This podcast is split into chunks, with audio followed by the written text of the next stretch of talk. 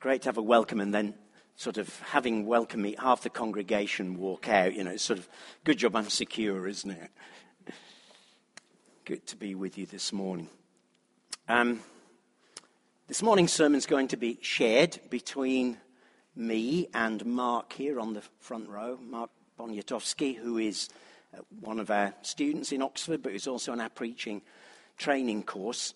Uh, so he's going to be doing part of the message this morning. So when we get to his bit, especially, I want lots of big smiles, lots of encouragements, lots of nods, and lots of yes marks when we come to it. So let's make sure this is working. Um, coming this morning in our series on OCC's values to Jesus the servant. And so we're looking this morning at the theme of servanthood. Now, servanthood is not a word that we hear an awful lot of these days, uh, is it? You know, you won't find it on someone's CV or uh, some shop's Christmas advertising campaign uh, or on some party political slogan, vote for us. You know, servanthood is what it's all about. It's not a particularly common word.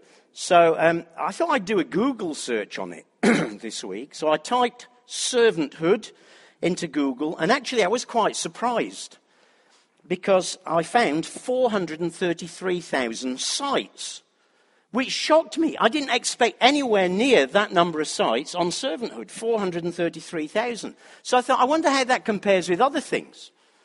So I then typed in greatness. And I got 41 million 200 thousand sites. A hundred times more sites about greatness and how to be great than about servanthood. And I suppose that reflects our culture and our world, people far more interested in how to be great, how to influence, than how to serve. And then I thought, and how is it that people measure greatness these days? Well, it's, it's things like this how many followers you have. So here's a well known guy who's known as a bit of a tweeter, Stephen Fry. On Wednesday, Stephen Fry had 11,682,047 followers. Puts you in perspective if you've got 23, doesn't it? Um, sadly, he's still only number 114th in the world ranking. Uh, number one is Katy Perry, 78,087,722. And sorry for this, Justin Bieber, number two, with 70,208,899. Oh, and maybe you're not into uh, Twitter and, you know, how great you are through people liking your comments. Maybe you're more into Facebook. Uh, a lot of people whose lives are governed by how many thumbs up they get for their postings. And if it's not that, some of the other things that people use to measure greatness today, well, the degree they get, uh, the job they hold, the money they earn, the car they drive, the holidays they take, uh, the power they wield, or the fame they have. There's Daniel Radcliffe getting his star on the Hollywood Boulevard uh, of fame uh, last week. Now, of course, it's very easy for us to sit here this morning and think, yeah, but that's not me. I mean, I, I don't go for things like that. The trouble is, this is the atmosphere we breathe all the time.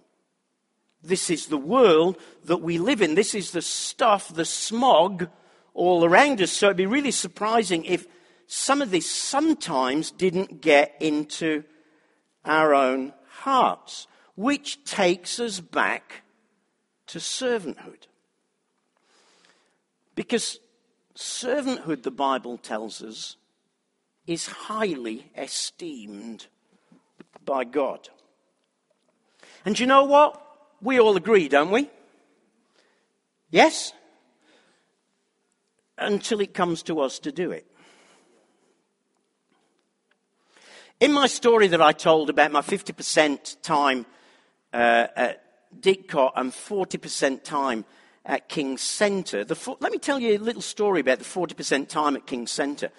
Uh, I was asked if I would be the executive director of King's Centre. Pretty cool, eh? Executive Director. It's quite a good, uh, good title to have. And Steve Thomas here said, "Oh, you know, it's just, it's just, a, just keeping your eye on things and making sure the books balance." Um, I bought it. Yeah, he was right. Um, and it was at a time of transition when a few years ago King Centre was going through a bit of a difficult time uh, as a business, you know, the conference letting business. And Andy O'Connell had done a great job the year before, and then he passed that on to me to build on that. And I thought, okay, so executive director, you know, where's my desk? Where's my chair? Where's the people I, you know, tell what to do? And we had a very small crew in those days. So uh, here I am as executive director. I think it was week three, but I'm, I might be just a little bit out with that. When someone came and said to me, The toilets are blocked. So I thought, right, um, toilets are blocked, so we send for, ah, we haven't got a caretaker, and we haven't got a facilities manager, and worse, we haven't got the money to pay for anyone to come and do it. So the toilet unblocker then will be. Uh, all right, so that'd be me then. So I went and found out where the yellow gloves were and, you know, found a hose and a pipe. And an hour later, I had these blessed toilets clear and thought, love serving you, Lord. Until the following week when the toilets blocked again. This time, worse than ever before. And they blocked for varying reasons, which I won't go into, but none of which were pleasant. So here I am, and honestly, for the next six months, it was almost like the toilets, one or more of them, got blocked every week. And there was me saying, Lord, here I am. I am ready to serve you. And God said, okay, let's see how you cope with blocked toilets. I love the idea of serving till I have to serve and do something I don't particularly want to do. In fact, I became such an expert at unblocking toilets and posting on Facebook, so I'm quite a Facebook fanatic that when I went to teach at a Bible school in America that summer, they gave me a gift at the end of the week of a toilet plunger signed by all the students because I'd become so known as um, the toilet guy.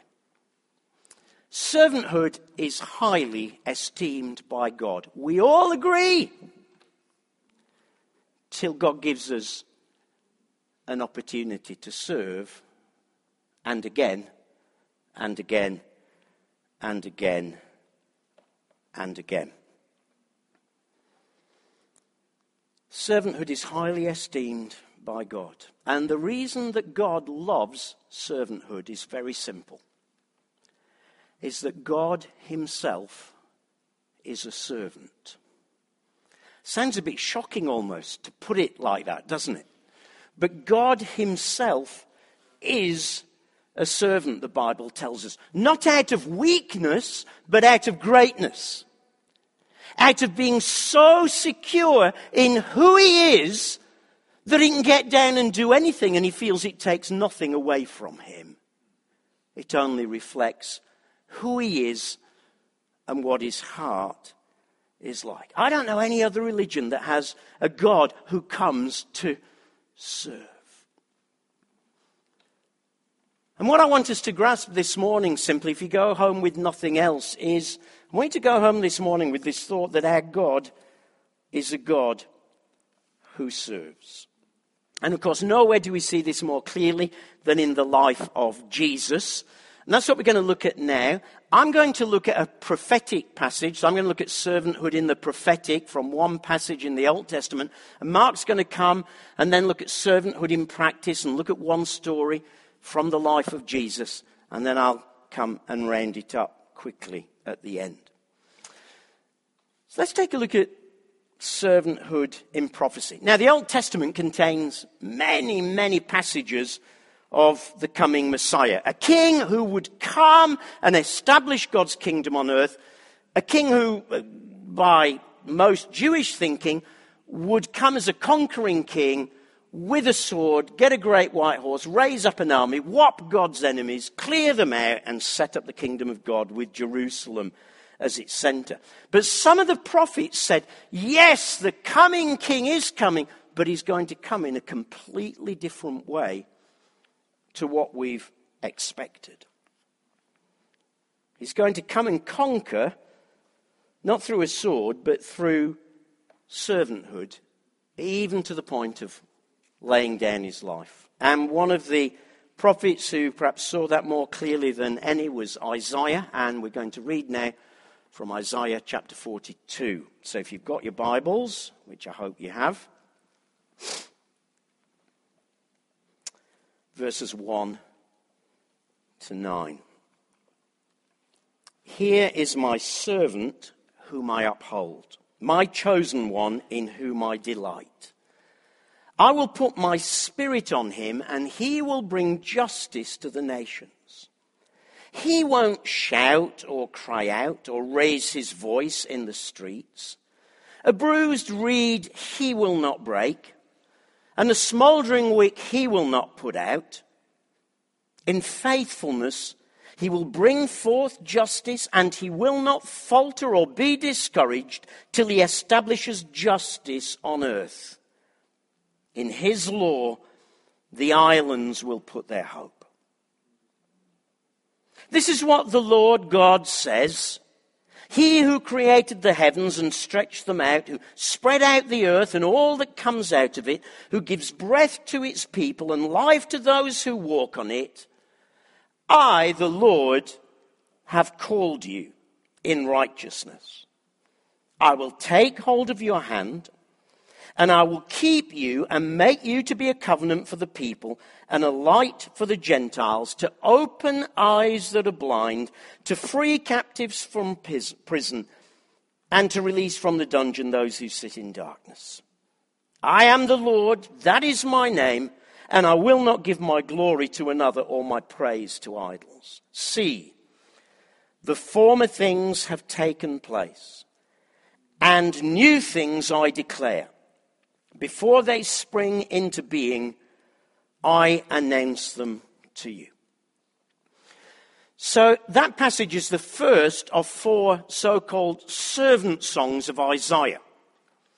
And these are songs or prophetic in which Isaiah sees with increasing clarity not just the fact of the Messiah's coming, but the manner of his coming how he would come. And what he starts to see, and what was staggering, was that he starts to see that the messianic king, when he comes, will come as a servant. And I want us to look at that passage we've seen at six brief things that Isaiah sees about this coming king's servanthood. And all of them can apply to us. First of all, he sees the relationship it's based on. Verse 1 Here is my servant whom I uphold, my chosen one in whom I delight. That, that phrase, here is, it really says in the original, look, behold, to use the old word. I, I, I want you to look at him. What God wants us to see first and foremost is the servant and God's relationship with him. Because that's where everything starts with relationship. And he unpacks it a bit more. He says, Look, my servant whom I uphold, and the word means whom I've got a firm grip on.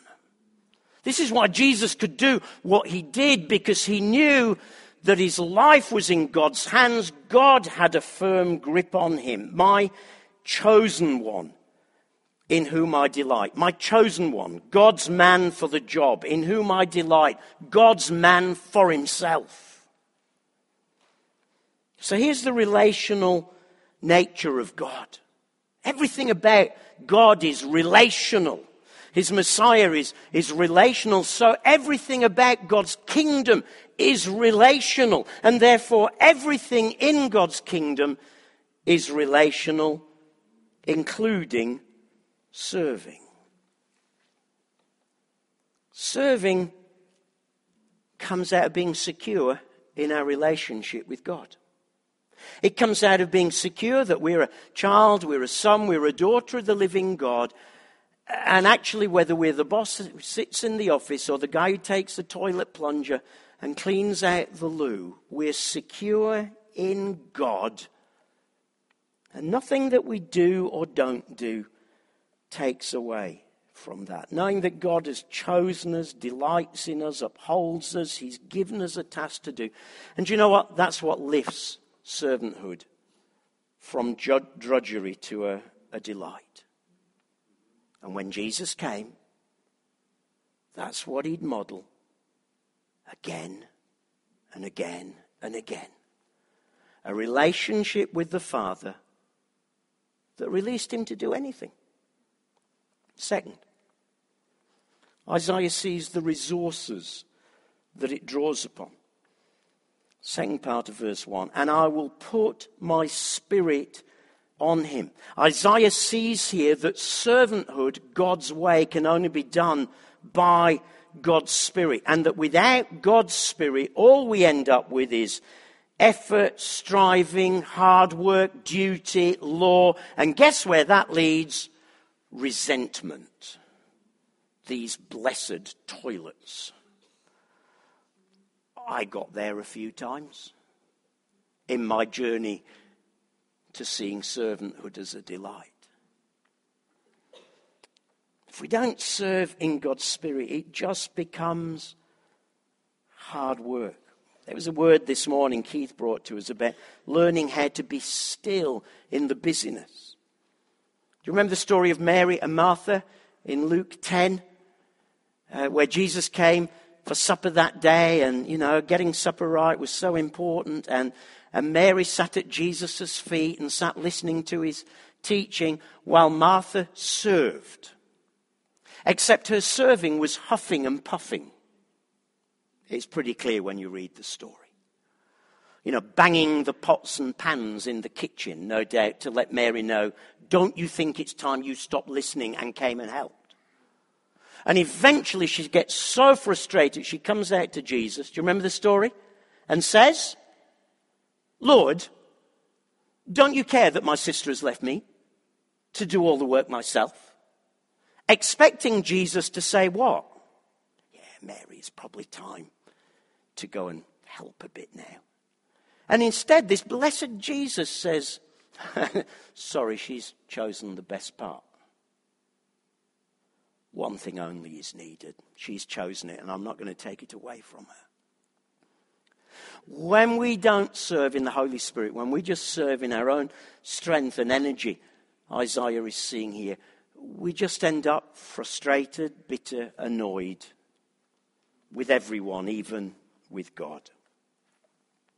But when Jesus came, He'd show us again and again how to draw on the Holy Spirit and so to be free to serve in anything. Third, he sees the goal it pursues. Verse 1 And he will bring justice to the nations. God's servant carries a passion for justice, for things being as God says they ought to be. He just can't live with injustice. So he has to change things so that they become just. And who for? Well, here was the shocking thing not just for Judah, not just for God's people, but for the nations. That is, for those who aren't yet part of God's people. Not just for me and my kind, but for those still on the outside of what God is doing. And when Jesus came, that's exactly the spirit that he would operate in, isn't it? Mixing with people like sinners and tax collectors and prostitutes, all the folk that the religious people said, What on earth are you doing mixing with people like that? Don't you know who they are? And Jesus saying, Oh, yeah, I know who they are. That's why I'm here and mixing with them because it's not the healthy you need the doctor, it's the sick. Real servant had, has a goal to fix things that are wrong. Not so that you feel good, but because that's what God says is right. Number four, the style it adopts. I love this one, verse 2. He will not shout or cry out or raise his voice in the streets. A bruised reed he will not break, and a smouldering wick he will not snuff out. In other words, this, this style of leadership, first of all, it's not showy in its words. That word there, shout, in the original means shriek, cry out loud. Do something that says, Notice me. I'm doing this, you know. Notice me, how important I am. Notice me, how many Twitter followers I've got. Look at what I'm doing. And Isaiah says, no, that's not kingdom servanthood, causing a fuss, wanting everybody to see what you're doing. It's not showy in its words, and it's not rough in its manner. Because when you think about it, what would most people do with a bruised reed? A bruised reed means a damaged reed. What's it good for? Absolutely nothing. What's the best thing you can do with a bruised reed? Throw it away. What's the point of, you know, in a few weeks' time when these candles have got right to the bottom here and, and, and the wick's smoking and, and, and there's nothing there left? What, what, what's the good of that? Answer? Absolutely nothing. What should you do with it? Throw it out. And here's this great picture of Isaiah seeing that when the servant comes, do you know what? He'll take bruised reeds things and people that others think ah, that's rubbish, throw it out and say, Oh, I commend that. And he'll take smouldering wicks, lives that feel they're at the end of themselves, and people say, Yeah, they're not worth bothering with, and say, I can fix you. I can renew you. I, I, I can break open the dam and let the water start flowing again. That was what lay behind the servant's manner, style of teaching. Nothing too damaged, nothing too broken, nothing too far gone for him. And, in a quiet, gentle, unostentatious way, Jesus gives himself to fixing them, to renewing and rebuilding and restoring. And when Jesus came, that's exactly what he'd do and how he'd operate. Number five, there's six, in case you're counting. The resolve it has. Verse, second part of verse 3 In faithfulness, he will bring forth justice, and he will not falter or be discouraged till he establishes justice on earth. Now, there's a play on words here in the original Hebrew text that we can't see in our English Bibles. Because the word falter, he will not falter, is the same word as in the previous verse for smouldering. And the word for discouraged is the same word as in the previous verse for bruised. Isaiah was a brilliant poet, by the way. We miss a lot of it in our English translations.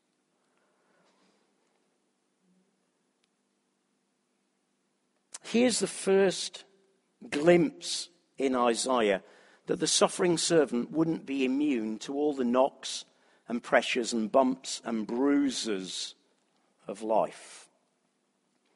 That there would be things that would seek to try to bruise him, things that would try to burn him out just like they do us. But Isaiah sees that in God,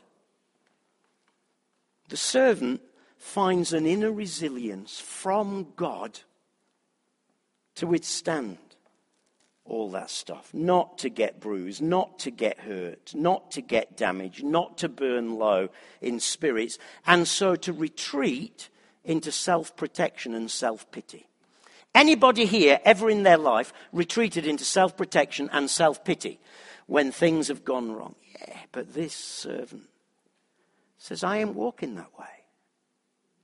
Because servanthood is about giving myself and giving myself because I know the Spirit of God is with me. And even if people don't receive me or they bruise me or they try to snuff out my way, I'll keep giving myself because the servant has the resolve to see things through to the end and to be faithful. And when Jesus came, that's the spirit he would move in again and again. And then one last thing in my part, and the thing that makes all of the others possible. The reason the servant could do all those other things is because of the grace that kingdom servanthood finds. The servant understands he's not on his own in this. The amazing grace of God is with him. The God who says, and we're just going to read these verses, verse 5, 6, the God who says, I, the Lord, have called you in righteousness. I will take hold of your hand. I will keep you. I'll make you to be a covenant for the people and a light for the Gentiles, to open eyes that are blind, to free captives from prison, to release the dun- from the dungeon those who sit in darkness. I am the Lord. That is my name. I won't give it to another or my praise to idols. See, the former things have taken place, and new things I declare. Before they spring into being, I announce them to you. And this getting hold of the grace of God who's there with us and holding our hand day by day is what Jesus would model again and again in his life. Getting hold of the grace of God in every situation, knowing that he was secure and kept safe. Our God is a God who serves. And Isaiah saw it prophetically that when his servant, the Son of God, Jesus, came, he would live not as a conquering king with a sword, but as a servant to bring about God's kingdom. There's servanthood in prophecy. Let's listen to Mark as we take a look at servanthood in practice.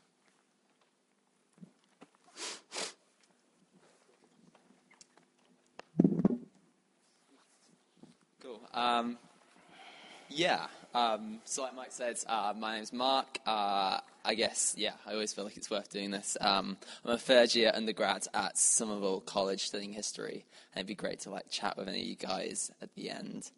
Um, yeah, so like Mike's given us a really good uh, sort of grasp there about who the servant king was supposed to be. Uh, but now we'd like really like to look at who he actually was. Uh, what did he do? And why does any of this matter for us? Um, yeah, so I'd just like to start with this, this passage from this little verse from 1 John 2 6, where it says, Whoever says he abides in him ought to walk in the same way in which he walked. Um, what does this mean for us? Uh, does it mean we're supposed to be like mimicking the gait of some first century Middle Easterner? Um, I'm not really sure. I, I, mean, it's quite obvious, isn't it, that our faith is supposed to be demonstrated in our, in our actions, um, and that Jesus, being fully God and fully man, was the perfect example for us in doing that. So, in order to look at this, we're going to be looking at John 13, uh, verses 1 to 17. Um, so if you could t- start turning there in your Bibles now, that'd be super handy. Um, it's an absolute classic. It's the story of the of Jesus washing the feet, um, and I think there's some real, um, yeah. Just as we're turning there, I'd just like to like outline where we're going to go with this section. Um, yeah, I think there's really two key things to this passage. Uh, the first is knowing who God is and knowing who we are. Um, yeah, uh, I guess like some of these themes will come out as we start to read. Um, I've got two kind of takeaways for you guys um, as we as we go through it. The first is uh, that we're going to be thinking about moving from gratitude into servitude, um, and the second is that uh, we're going to be talking about moving from security into our destiny.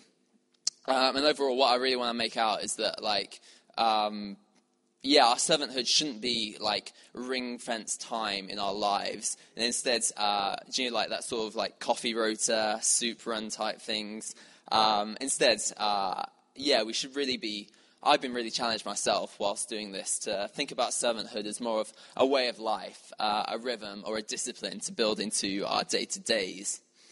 Um, cool. So we're just going to read through that passage. Um, right. So Jesus washes his disciples' feet. Now, it was just before the Passover festival. Jesus knew that the hour had come for him to leave this world and go, and go to the Father. Having loved, the wor- having loved his own who are in the world, he loved them to the end. Now, the evening meal was in progress, and the devil had already prompted Judas, the son of Simon Iscariot, to betray Jesus. Now, Jesus knew that the Father had put all things under his power, and that he had come from God and was returning to God. So he got up from the meal, took off his outer clothing, and wrapped a towel around his waist. After that, he poured water into a basin and began to wash the disciples' feet, drying them with the towel that was wrapped around him.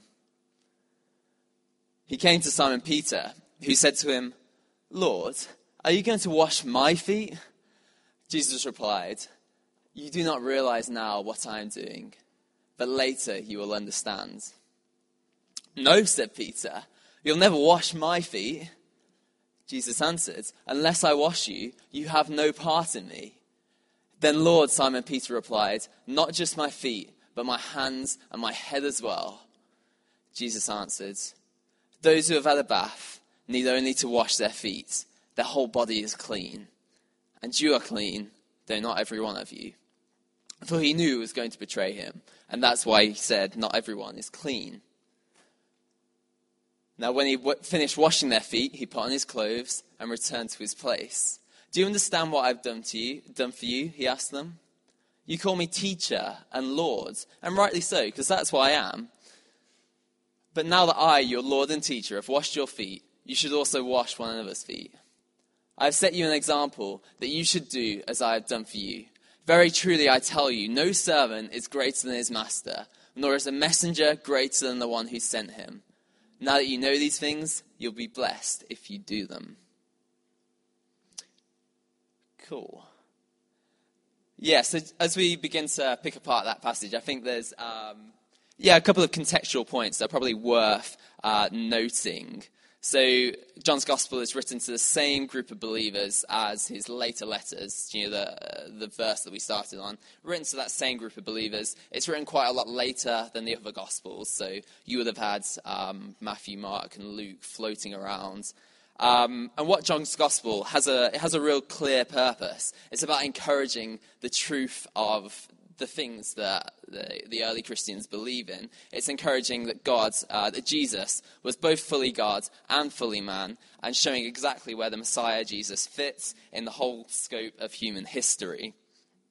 So as a result, it really like focuses in on who the character of Jesus was, which makes it really useful for us uh, in trying to work out like Jesus' example for us to follow. Uh, this story also comes at a really important part in John's gospel. Um, so, yeah, if you don't know, like I found this out myself. Like John's gospel is split into like two sections. So the first part, up to chapter 13, uh, we're looking at the Son of God demonstrating His glory uh, to the wider world. Um, then in verse 13, we get a shift, and it really narrows in and focuses in on Jesus' last few days, uh, the time that he spent with his disciples, um, and working out where his death and resurrection fits um, in the importance of, yeah, human history again. Um, so, yeah, this, this little passage about Jesus washing the feet really sets the scene for that second part. Um, so, yeah, it's super important in terms of historically, this would have been like some sort of intimate meal, uh, probably the Passover. Um, like as the other Gospels sort of suggest. Um, it probably wouldn't have quite looked like that famous Da Vinci painting with them all sitting, uh, yeah, like straight around a table. They're probably more likely to have been reclining, uh, like Roman tradition, like leaning out to grab food and such. Um, yeah, we see this real tradition of foot washing throughout uh, the Old Testament, uh, where people, when they arrived into a house or to a tent, uh, you washed your feet um, as the first thing that you did. And it was a refreshing and cleanly action to do. Um, so normally you'd find a jug for yourself, which had been set out, or in richer households there'd be uh, a slave to wash your feet. Um, and this slave, he would be like the lowest of the low. Like, if you can imagine, like, the amount of grot and grime that would build up on your feet when all you wear is sandals all day, every day. Um, it's not a job that anyone wants to be doing. Um, so yeah, the, the slave that would wash your feet is like really, really, really low. Um, so something I think is really important um, in this story is that the feet washing incident happens during supper rather than at the start. Um, you know, like why hasn't it happened yet? Is is the question that we're all asking. Um, and this is where I think we start to like build into that knowing who God is. Um, yeah, so I've heard Steve Thomas preach on this in the past, and uh, what he says is that when Jesus gets down on his knees, he washes not only 24 dirty, smelly feet, but also 12 proud hearts. And you can just imagine it, can't you? The disciples sitting around in that upper room, like a little bit awkward, like wondering, oh, we, we kind of need our feet washing, but who's going to do it? Who's going to make that step and like set themselves aside as, as the slave, the lowest of the low? In the other Gospels, we see this sort of clamoring to like sit next to Jesus and oh, I'm, I'm, I'm going to be the one who's, who's sitting next to you in heaven. And you can just imagine Jesus as well. I think he's, he's going to be like sitting there, like waiting, watching. I imagine he'd be like hoping, hoping desperately that one of the disciples gets up and does the service, uh, but knowing that they probably won't because they haven't quite got it yet. Um, but yeah, I think what's really, what really strikes me about this passage is that Jesus then just sees the need, gets up himself, um, and serves and fulfills that need.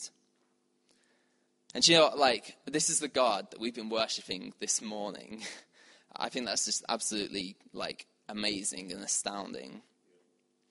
Obviously, in this passage, uh, it has a real, like, double meaning to it.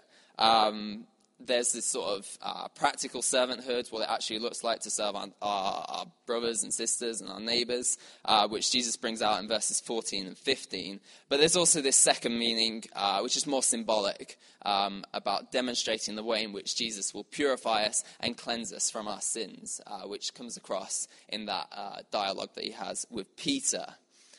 I think it's really intriguing that the yeah the same Greek word that is translated for Jesus laying aside his clothes is the same word um, as when Jesus then goes on to lay aside his life. So this is the God, um, yeah, who laid aside his life for us. And this is where I think that whole idea of moving from gratitude into servitude comes in. Um, the connection is just like so clearly made in Jesus' head um, he's just like, he knows exactly what the Father has done for him, and so he moves into this place of service. In verses 3 and 4, it says, Jesus knew that the Father had put all things under his power. He had come from God and was returning to God. So he got up from the meal, took off his outer clothing, and wrapped a towel around his waist. It just seems to flow like how great the Father had been to him. So he got up and wrapped a, a towel around his waist. It's like utterly integrated. He worships and adores his Father, and so his only reaction is to look to serve others. Now, as I was uh, preparing this talk earlier this week, uh, I was walking down the canal, um, and I was really struck uh, by some of the little statues of Buddha on some of the canal boats. Um, and yeah, I was really struck by just how utterly unique this model of service is to Christianity. Um, yeah, I can't. I, I, admit I have like a vague knowledge of the other worldviews at best. Um, but yeah, this isn't just like some sort of way of life which is hoping to lead to some sort of deeper moral understanding. we're also not trying to placate or win points with like a, a holy God, as maybe a, a, Muslim might tell you. Uh, we're also not trying um, to like seek some greater societal benefit, uh, as you might come get from like an atheist point of view on service. Um, in fact, I think there's nothing quite as radical or as lasting an encouragement to serve as what we see here. And this is where I think this whole point about being secure in who we are to moving into our destiny uh, comes in. If we know that we are children of the Most High God, um, yeah, then we will just move into our destiny, uh, that being like lives of service. So I guess uh, I just wanted to look at like what maybe this might mean in in action. Uh, I guess within the church, there's a bunch of really practical opportunities we can take to serve. Uh, you know, there's all like kids' work, youth stuff, student stuff, uh, worship team stuff, welcome team stuff. Uh, the tech guys at the back are always looking for more people to join them. Like teas and coffee stuff, whatever your missional community is doing, and as well as like a raft of other opportunities around the King Centre and in our schools. But I think it's really important that we don't just limit it to those times. We're actually looking for more of a lifestyle and attitude of service, which often comes in simple and more hidden ways. Um, Bonhoeffer talks about uh, doing acts of active helpfulness uh, to those around us. Um, whilst, yeah, Richard Foster, in his book Celebration of Discipline, he talks about things as simple as common courtesy, hospitality, guarding the reputation of others, listening, bearing one another's burdens, and sharing words of life as ways that we can be really like serving in our day to days. I think it's just, it's just really important that we don't keep our times of service and our day to day lives in separate boxes. Um, I know that I often have a temptation to say, oh, I was serving this morning for an hour at church, so therefore I don't need to, uh, you know, go and help somebody or whatever. Um, yeah, and I think it's the same vice versa as well. We should never be so proud to be like, oh, I live live, a life of service, so therefore I'm not going to sign up to, to coffee or whatever. Um, yeah, I guess at this point there's a bunch of like questions which come up um, about is this service supposed to be performed within the church or outside of the church? Is it only for our brothers and sisters in Christ, or is it for non-believers as well? Um, do we have like a focus on our local surroundings or on our global neighbors? And I think they are like really legitimate questions with regards to other passages about servanthood. But to be honest, uh, I really just don't think they are at all relevant here. The servant's king thought process just doesn't have time for those, those, those considerations. He just sees a need and he serves it. He just goes and does it. And I think it's like I mean, we see the example of Judas. He knows that Judas is going to, going to betray him and he serves him anyway. So possibly there's that. But I just really think that he sees that and then runs at it and he serves. I think there is a caveat that sometimes there are additional factors to um, include. So, for example, uh, I help lead a student homeless outreach in town. Um, and one of the things that we have as one of our official policies is that we don't give money directly to our homeless friends. And we have a bunch of really good uh, reasons for that. Um, so sometimes, yeah, we do need to remember that the gospel calls us to serve as, at a cost to ourselves uh, and not to those to whom we serve. So sometimes there are those additional factors to hold in place. So I guess I just wanted to finish this section by going back to those three points that we had at the start. Um, servanthood comes out of knowing who God is and knowing who we are. It comes from moving from gratitude for what God has done to us, um, done for us even, and moving into servitude. And it comes from moving from destiny, uh, moving from security in who we are as children of God into our destiny as servants. So I think Mike is going to take back over. That's great. I love that, don't you? I think it's great. Moving from gratitude to servitude. It's not just about coming here on a Sunday morning and singing our songs of worship to God. You know, the gratitude has to flow out into servitude. And as Mark said, a servitude that's not like, oh, I'm on three rotas, but that is just a lifestyle. It's just a way of thinking with neighbours. If you're a student, you're in, you know, one of the colleges with a lady who comes and cleans your room. If you're living out with the fellow students that you share a house with, it's about a mindset, a, a thoughtfulness, a posture, and that's what Jesus modeled to us when he waited. I have to say, when Mark showed with me earlier this week what he was going to do, and I looked at the notes and he said to me, one of the things that struck me was Jesus left it till halfway through the meal. And you know what? If I had noticed it before, I'd forgotten I'd noticed it before.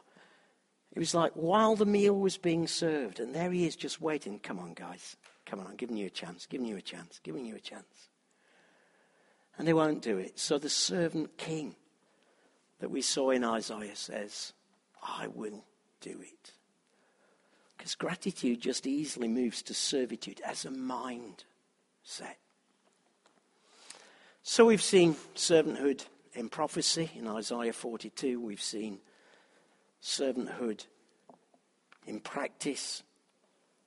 We've seen the message loud and clear. Jesus was a servant. He did that out of security of relationship with his Father. We've seen that our God is a God who serves. I find that an amazing thought.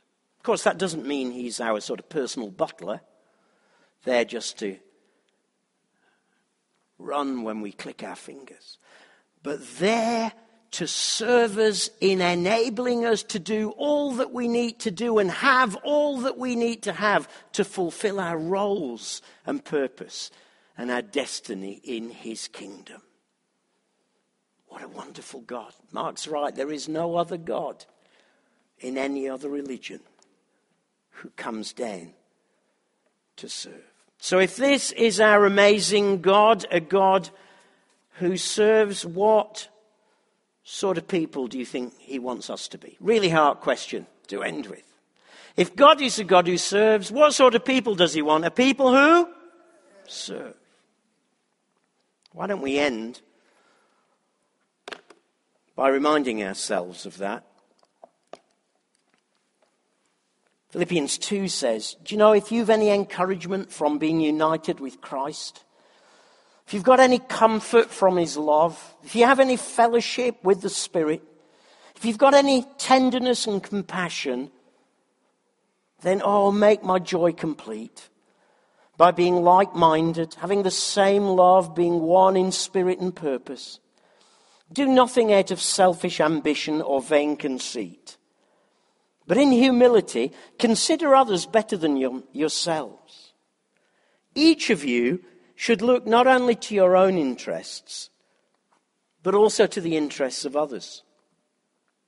Actually, your attitude should be the same as that of Christ Jesus, who, being in very nature God, didn't consider equality with God as something to be grasped, or the Greek can mean there as something to be clung on to at any cost, because I might lose something if I come down. No, he made himself nothing.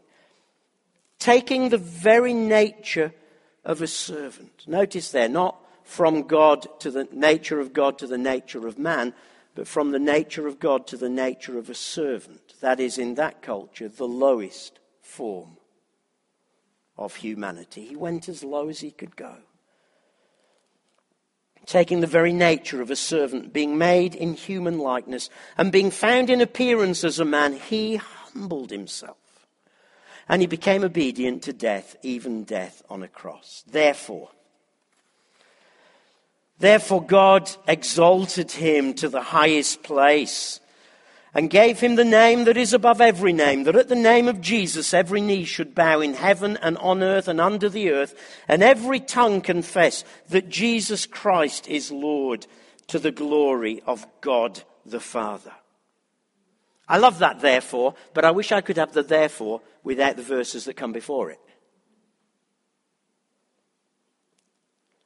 But our God is a God who serves and who calls us as his people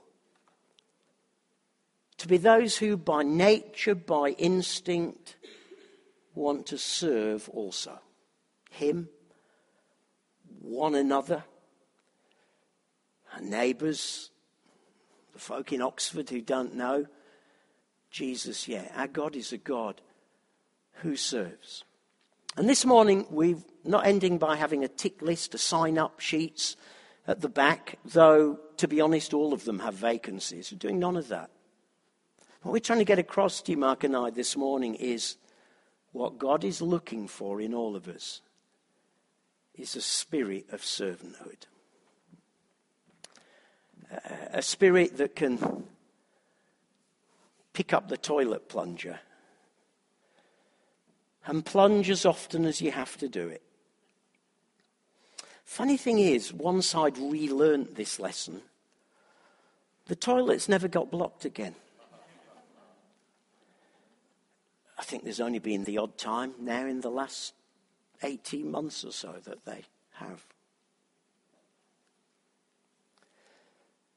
Who wants a toilet plunger this morning?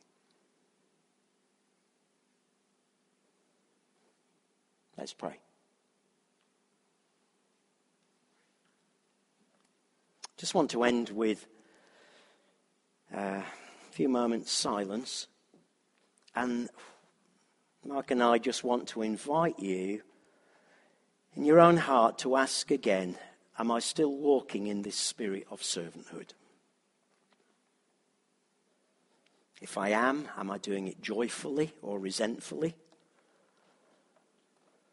If I have been, but have slipped, do I need to tell God this morning I'm rededicating my life to servanthood again?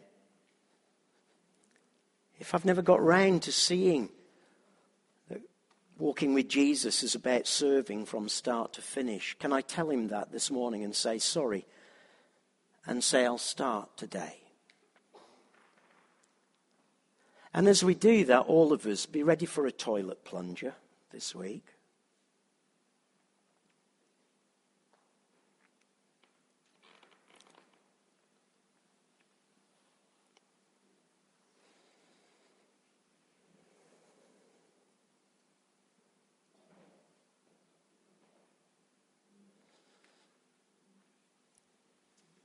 Here's what I'd like us to do as we close and as we're still in prayer.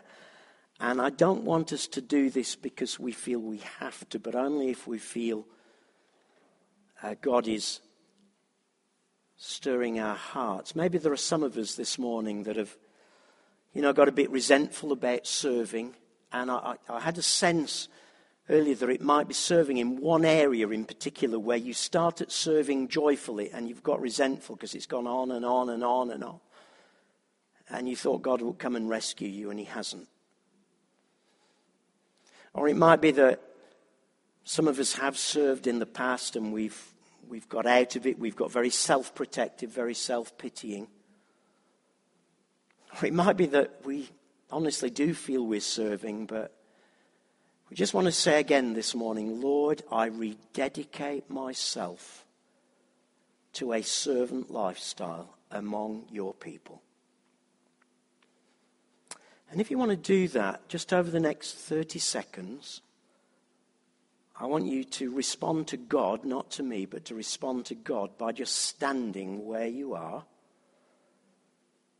as God touches your heart, something you need to pick up again, something you need to start, an attitude you've lost or got resentful in. And as it were, in standing up, uh, I'm asking you to take hold of your toilet plunger from God's hand. If you want to do that over these next 30 seconds, just stand where you are and we'll pray. Lord, help us to carry a servant spirit. Where we've lost it, forgive us where we've become resentful, renewers. And help us this week, each one of us, whether we are standing or sitting, to take our toilet plungers as our badge of authority, to take our bowl and our towel, and just to walk in the spirit of servanthood, knowing that we are walking in your spirit as we do so. In Jesus' name we pray.